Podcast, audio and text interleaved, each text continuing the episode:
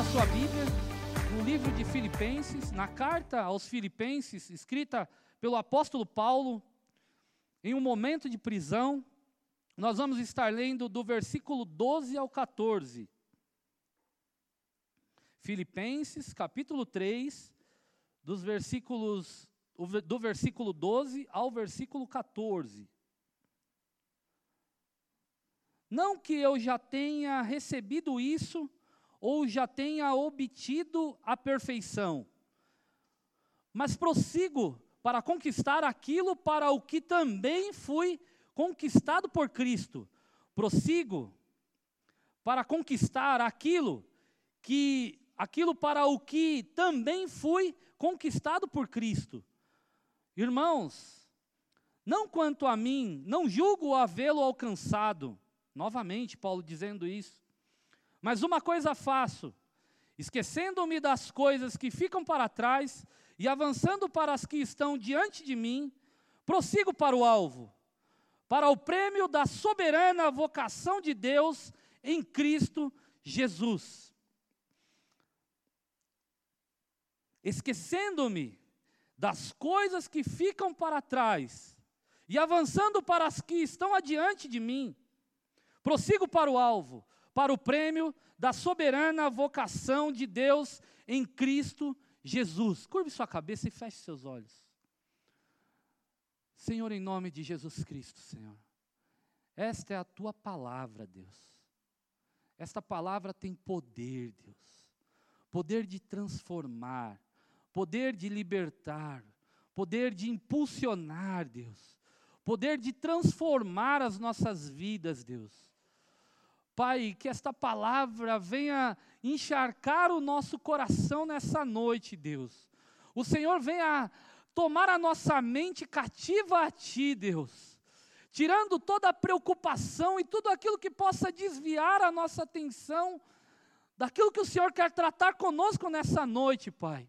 O Senhor venha nos dar sabedoria para compreender e também para explanar a Sua palavra, Deus, de maneira clara, mas também de maneira profunda, Deus, trazendo clareza às situações e como devemos avançar diante das adversidades e rumo ao alvo que o Senhor propôs a nós, Pai. Em nome de Jesus, sê conosco, Pai, com Teu Espírito Santo, Deus. Aleluias e glórias a Deus. Amém? Como eu disse, essa é uma carta muito conhecida, uma igreja que nos traz muitas lições, uma igreja pulsante, uma igreja empolgante, a igreja de Filipo. Você vai ver que não é uma igreja perfeita, tanto que Paulo vai falar no capítulo 1, no verso 6, que existe uma obra sendo feita e essa obra ela vai sendo aperfeiçoada dentro dessa caminhada.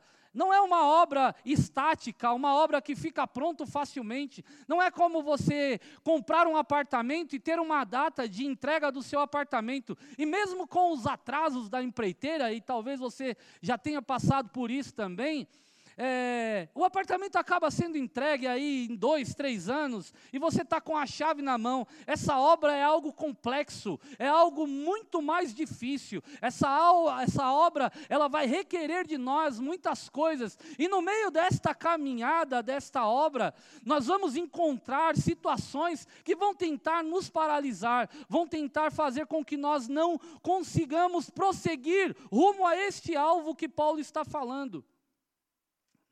No capítulo 3, você vai observar que Paulo ele começa falando que escreve novamente, no capítulo 3, versículo 1, vocês vão acompanhando comigo.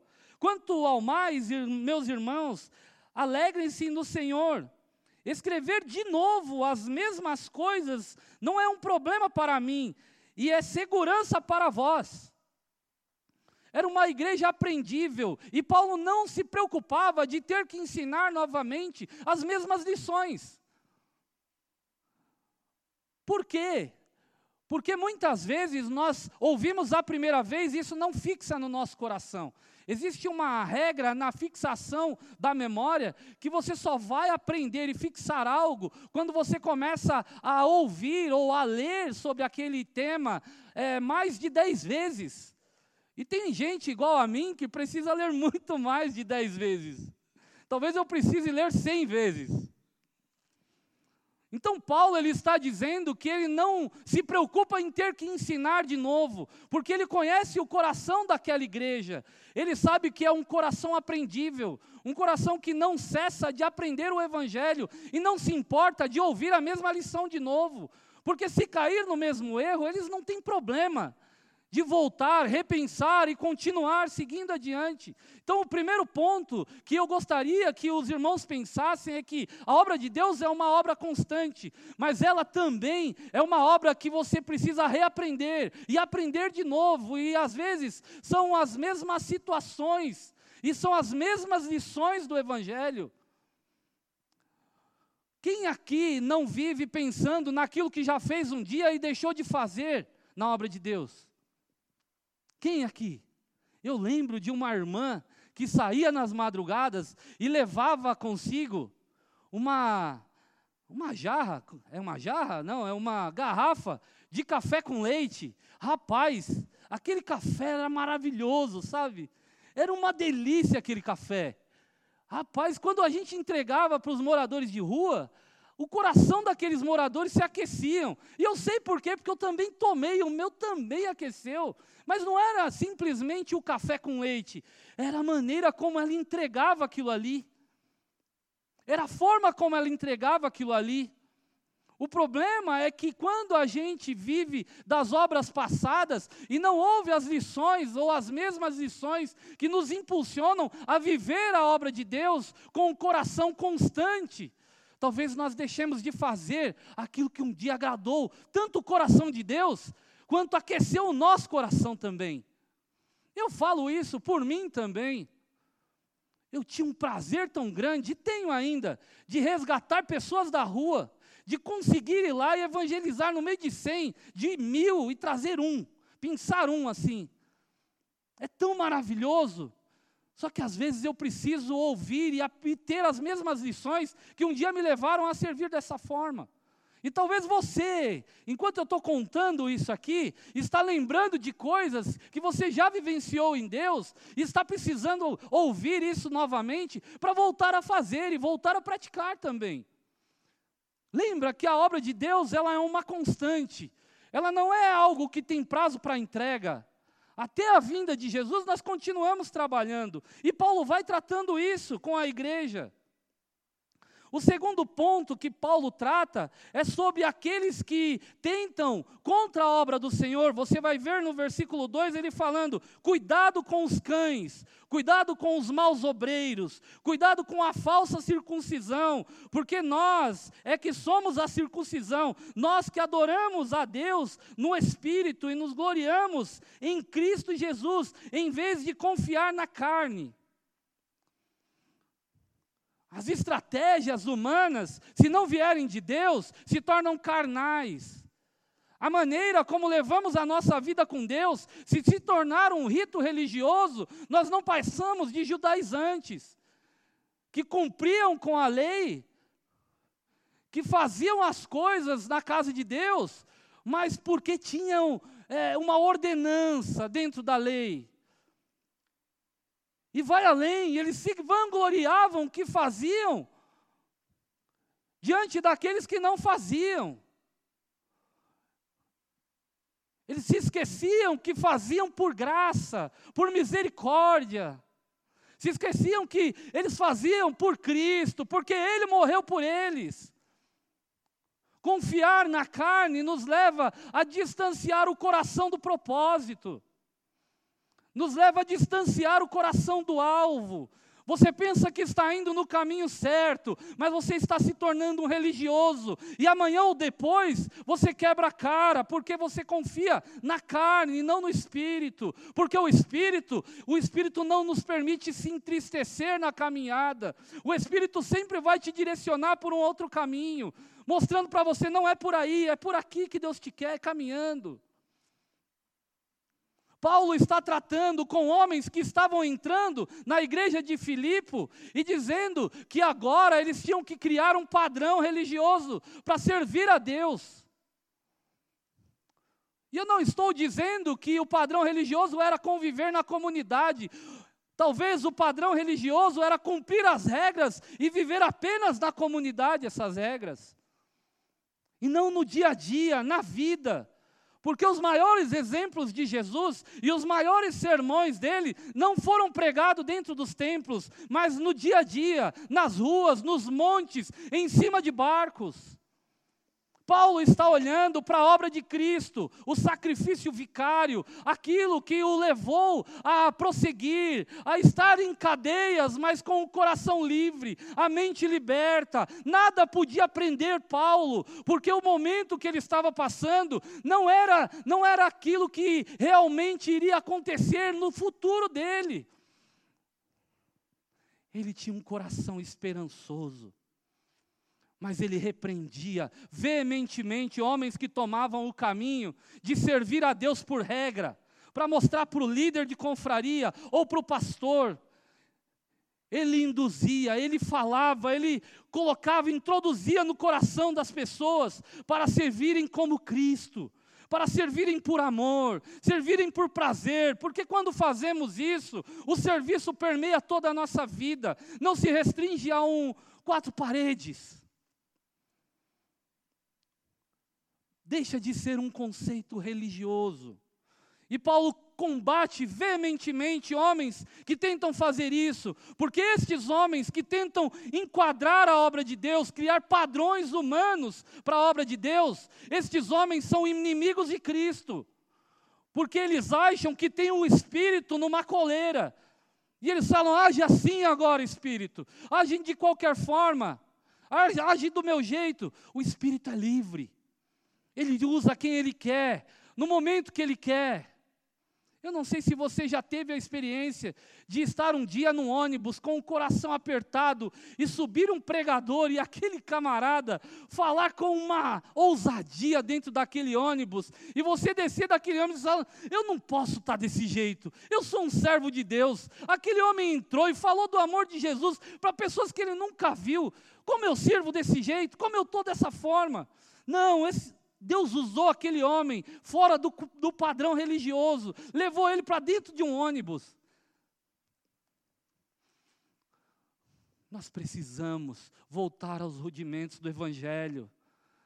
Precisamos voltar a ser pessoas que batem na porta do nosso vizinho e apresentam Cristo para ele. Lembra disso? As pessoas faziam isso. Hoje as pessoas se restringem à igreja, padrão religioso. Ao conjunto de regras, na minha igreja pode isso, na minha pode aquilo outro, tem parede verde, verde não, né, que o pastor é palmeirense, mas verde não, parede preta, parede azul. Isso não importa, porque o que vai definir você como cristão é o que você é lá fora. O conjunto de regras não pode determinar quem você é em Cristo. Se alguém introduziu isso no seu coração, arranque isso, extirpe isso, viva o Evangelho na íntegra. Jesus está em todos os momentos. Quantas vezes eu estou lá trabalhando, fazendo alguma coisa e me pego chorando. Chorando na presença de Deus. Porque eu permito que Deus seja Deus no meu trabalho. Eu não posso deixar que Ele seja Deus apenas na comunidade, aqui na igreja, ou enquanto eu estou falando para os líderes, ou para os meus irmãos, ou para algum amigo da igreja. Deus precisa ser Deus em todos os momentos. Paulo combate veementemente os padrões religiosos que tentam retornar ao coração da igreja de Filipo. Ele não escreveria isso na carta se não tivessem pessoas lá semeando isso.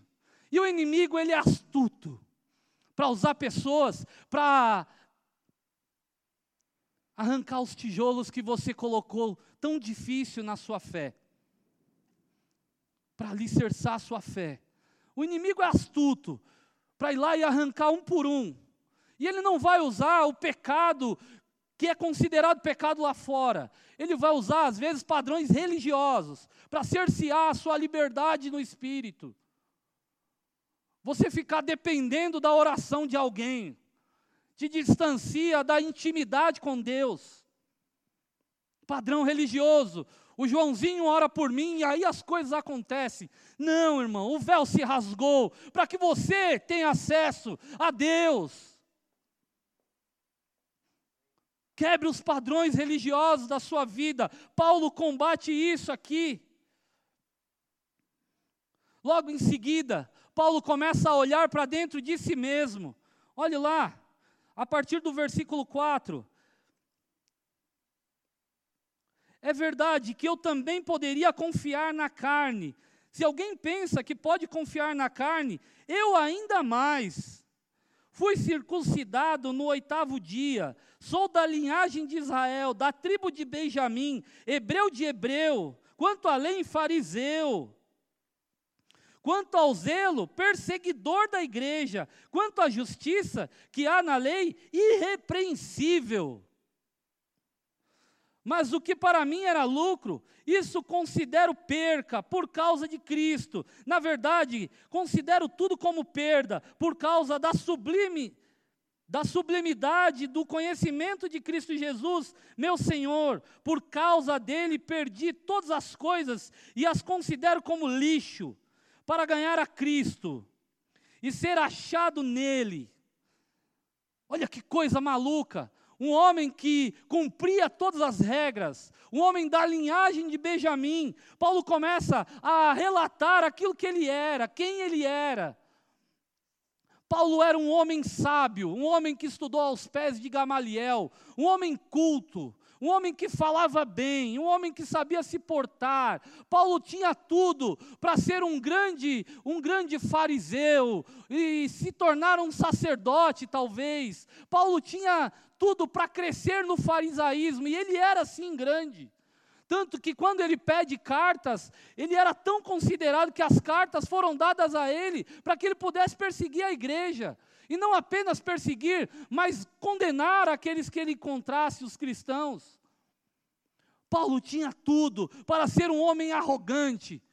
Paulo tinha tudo para ser um homem que não servia ao próximo, que servia a si mesmo. Para ser destes homens que tentavam introduzir na igreja, mas ele olha para dentro de si e ele fala assim: tudo isso que eu sou, tudo isso que eu era, eu considero como lixo. Em algumas traduções, como esterco.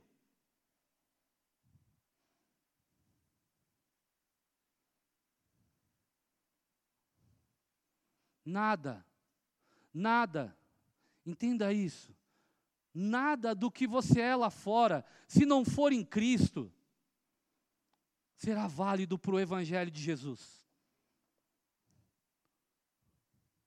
Nada. O mundo tenta dizer que você é aquilo que você tem. O mundo tenta dizer que você é os diplomas que você tem na parede. O mundo o tempo todo te impulsiona a servir mais a ele, a buscar mais diplomas para que você possa ter um cargo melhor. O mundo sempre vai te impulsionar a ter o carro melhor para ser melhor aceito no lugar onde você está. O mundo sempre vai dizer que você tem que falar as palavras certas, no momento certo, para a pessoa certa, para ser aceito em um meio social. O mundo sempre vai dizer que você não pode demonstrar as suas fraquezas, porque as pessoas lá de fora não se relacionam bem com pessoas fracas. E aí a gente não sabe lidar com elas. A gente desaprende a lidar com elas. O mundo vai dizer que você precisa ser o que eles determinam que você seja. Paulo era assim. Paulo era assim. Perseguia homens. Paulo votou para que Estevão fosse morto. E sobre os pés de Paulo escorreu o sangue de Estevão. E o sangue dos mártires rega e faz florescer o Evangelho de Jesus. Fez nascer um Paulo completamente diferente. Um Paulo que abriu mão de tudo que um dia ele foi, para ser aquilo que Jesus havia chamado ele para ser. Um Paulo que não considerava mais seus diplomas ou o meio social onde ele vivia tão importante quanto estar na presença do Criador, do que estar na presença daquele que o amou, Que coisa maluca, inversão de valores, é outro caminho, o Evangelho nos chama para outro caminho, a tomar outras decisões, o Evangelho nos chama para colocar o coração em coisas muito mais sublimes do que as coisas seculares. E eu não estou dizendo que não é importante você ter um diploma, o problema é quando o diploma te tem. Quando é Ele quem determina quem você é, a sua identidade. Eu não estou dizendo que é ruim você ter um carro bom. O problema é quando você só é feliz se estiver dentro daquele carro. Se você passar a sua vida lavando um carro. Eu não estou dizendo que não é bom você ter uma empresa e prosperar.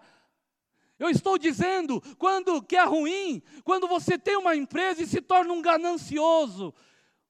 Um homem que passa por cima dos seus funcionários, um homem que não olha para a cara da faxineira, que está limpando o chão, aonde você pisa para trabalhar. O Evangelho é diferente. Paulo entendeu isso. O meu intelecto não tem poder algum, eu considero como esterco. As relações que eu vivia não eram boas, agradáveis a Deus, eram relações religiosas, porque não eram sinceras, eram firmadas na lei, no farisaísmo.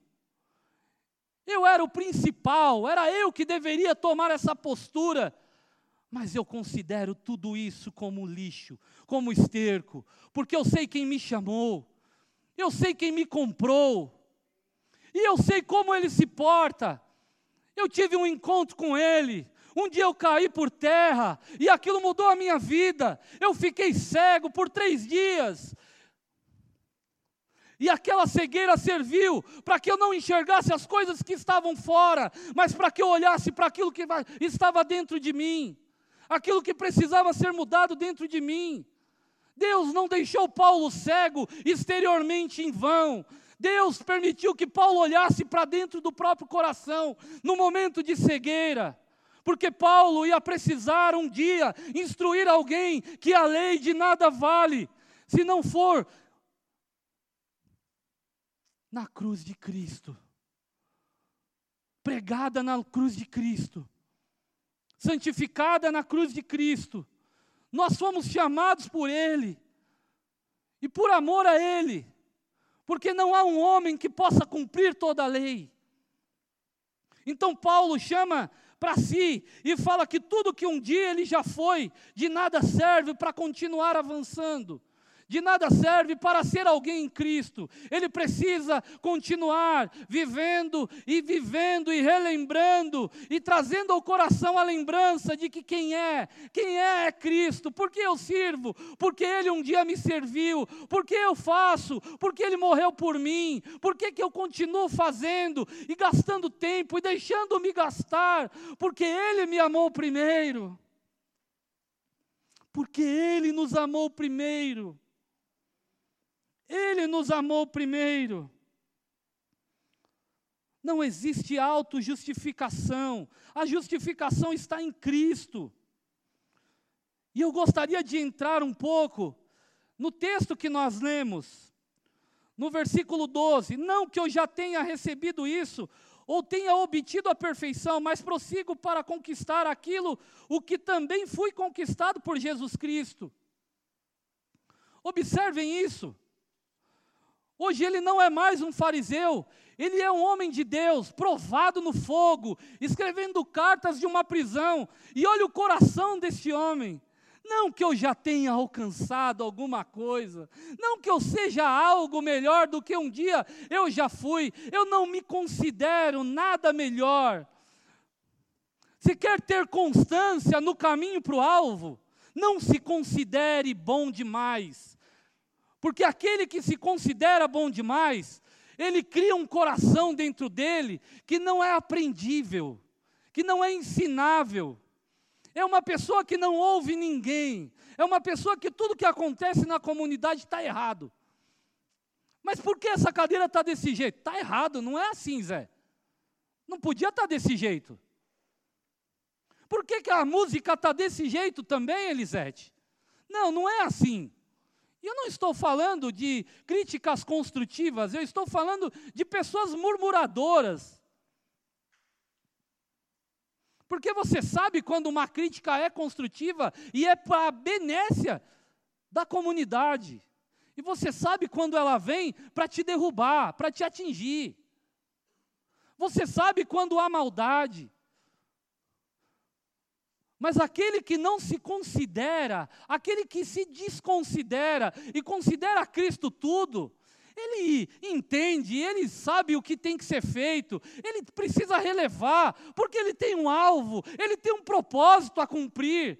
Existe uma linha de chegada que precisa ser cruzada. Então eu não posso me prender a isso, eu preciso ter um coração como o de Paulo. Não que eu já tenha alcançado a perfeição. Como assim? O homem que escreve estas cartas tão maravilhosas, que tem essa vida tão perfeita em Deus, que é íntimo com Deus, se julga imperfeito. Exatamente, esse é o princípio daqueles que vivem no serviço, alegres e servem com o coração disposto. Tenha este coração aprendível, meu irmão e minha irmã. Entregue-se a Deus, permita-se ser moldado por Ele. O fogo de Deus, Ele queima, mas Ele molda. Ele queima, mas Ele purifica o ouro. O fogo de Deus, Ele queima, mas Ele tira as imperfeições.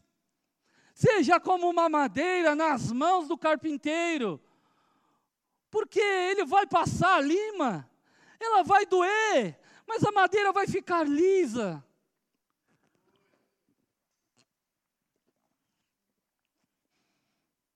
Seja essa pessoa aprendível, que continua prosseguindo, com este coração de prosseguir e continuar, porque existe algo a ser conquistado, porque você um dia foi conquistado por isso. Olha que coisa magnífica, mas prossigo para conquistar aquilo, para o que também fui conquistado por Cristo Jesus. Mas prossigo para conquistar aquilo, pelo que um dia também fui conquistado por Cristo Jesus. A salvação. Eu tenho um propósito. E o 13, irmãos, quanto a mim, não julgo havê-lo alcançado, mas uma coisa faço, esquecendo-me das coisas que ficam para trás, e avanço para as que estão adiante de mim.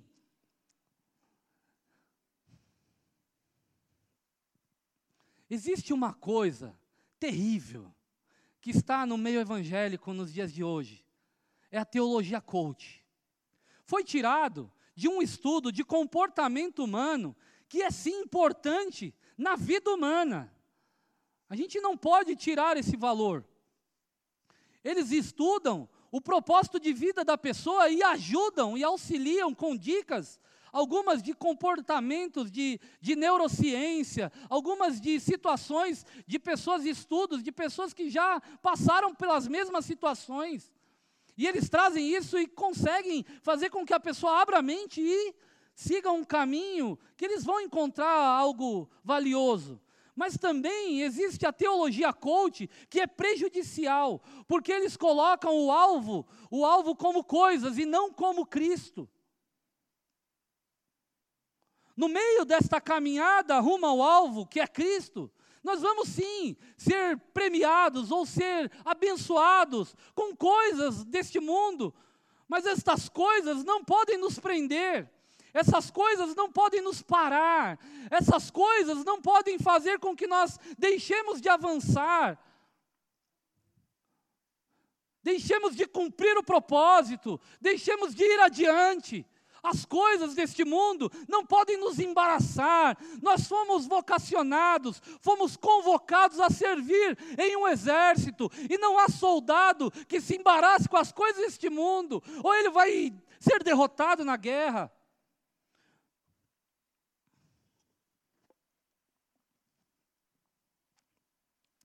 Pensem nisso. Existe um alvo a ser alcançado. É um propósito de vida.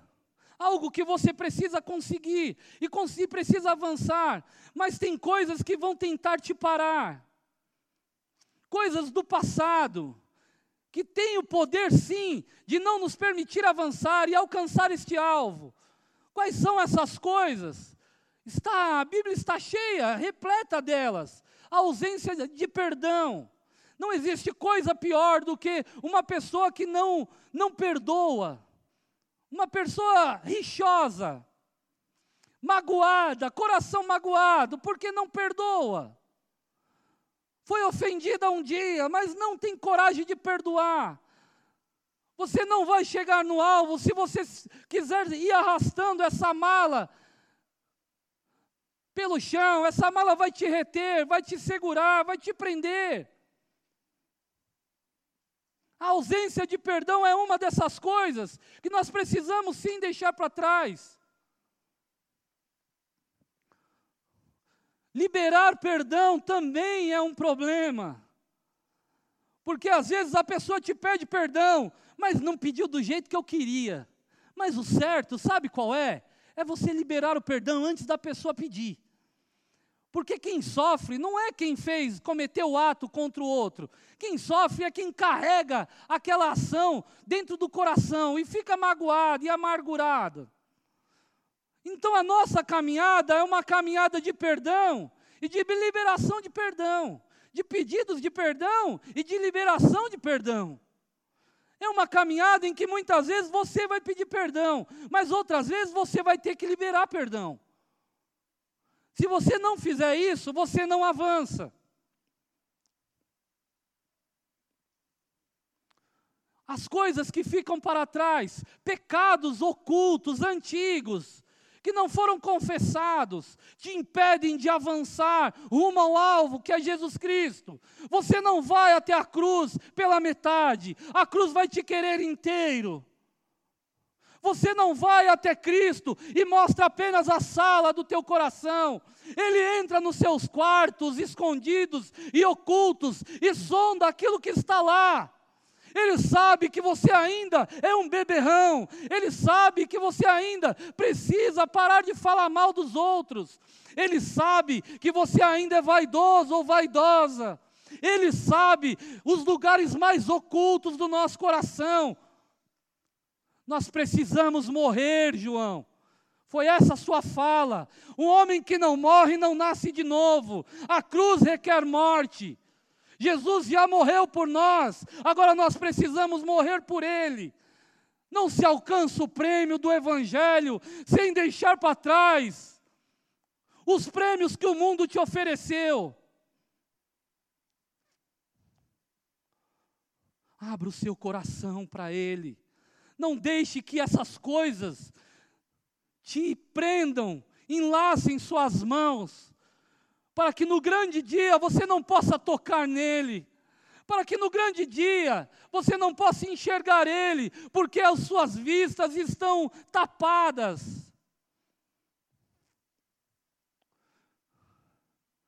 Se desembarace, meu irmão e minha irmã, permita que Jesus entre em seu coração, libere perdão, mude isso, quebre a vaidade, deixe para trás o ego, jogue ele fora. Você não é o que você tem, você é muito além de tudo isso.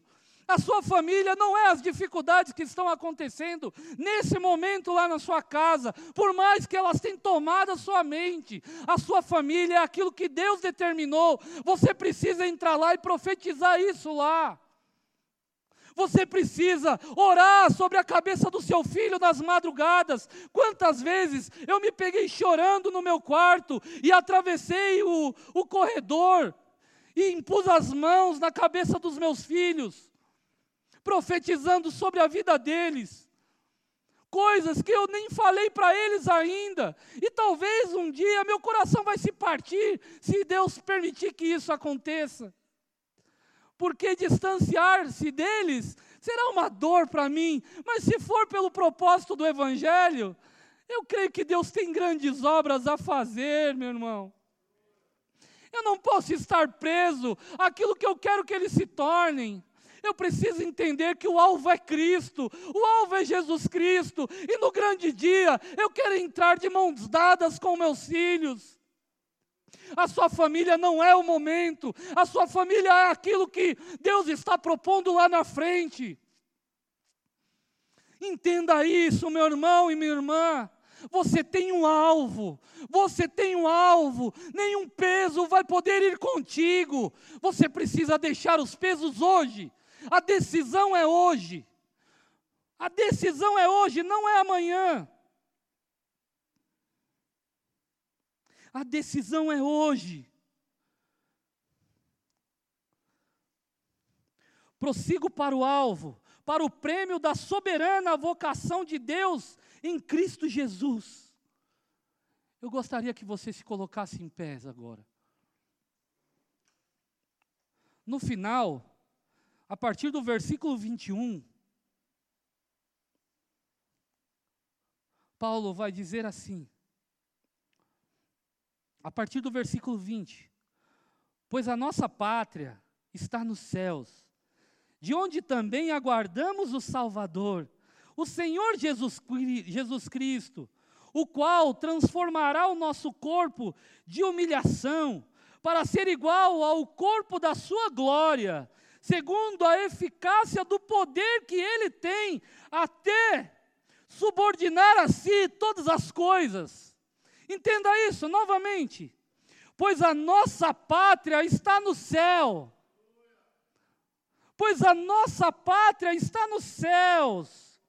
de onde também aguardamos o Salvador, o Senhor Jesus Cristo, o qual transformará o nosso corpo de humilhação para ser igual ao corpo da sua glória, segundo a eficácia do poder que ele tem de até subordinar a si todas as coisas.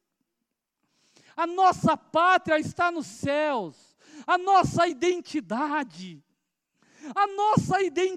está no céu, o nosso alvo é Ele, o nosso alvo é o céu. Eu não posso levar para o céu mágoas, eu não posso levar para o céu as coisas deste mundo. Paulo está dizendo isso.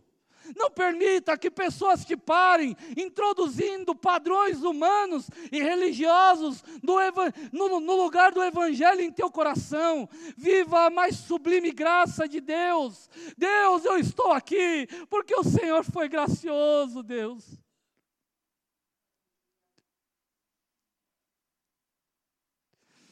Deus, eu estou aqui, Senhor, por infinita graça e misericórdia, Deus.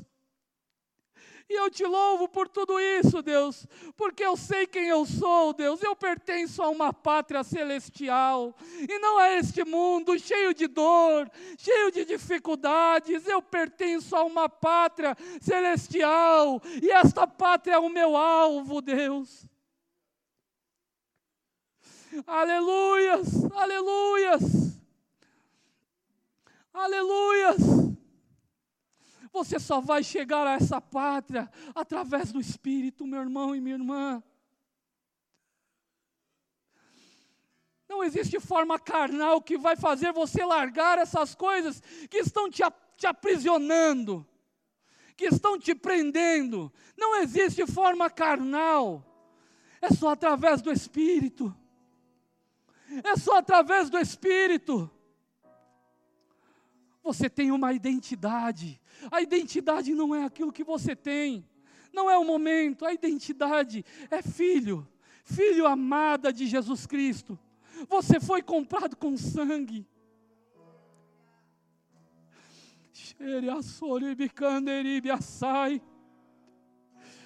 Aleluia, você foi comprado com sangue. Esse sangue não saiu através de uma agulha, esse sangue foi vertido através de dor, e muita dor, porque era o preço do pecado, porque era o preço do distanciamento do homem para com Deus. Existia um abismo e precisava ser pavimentada uma ponte, e esta ponte era pavimentada para que eu e você pudéssemos passar.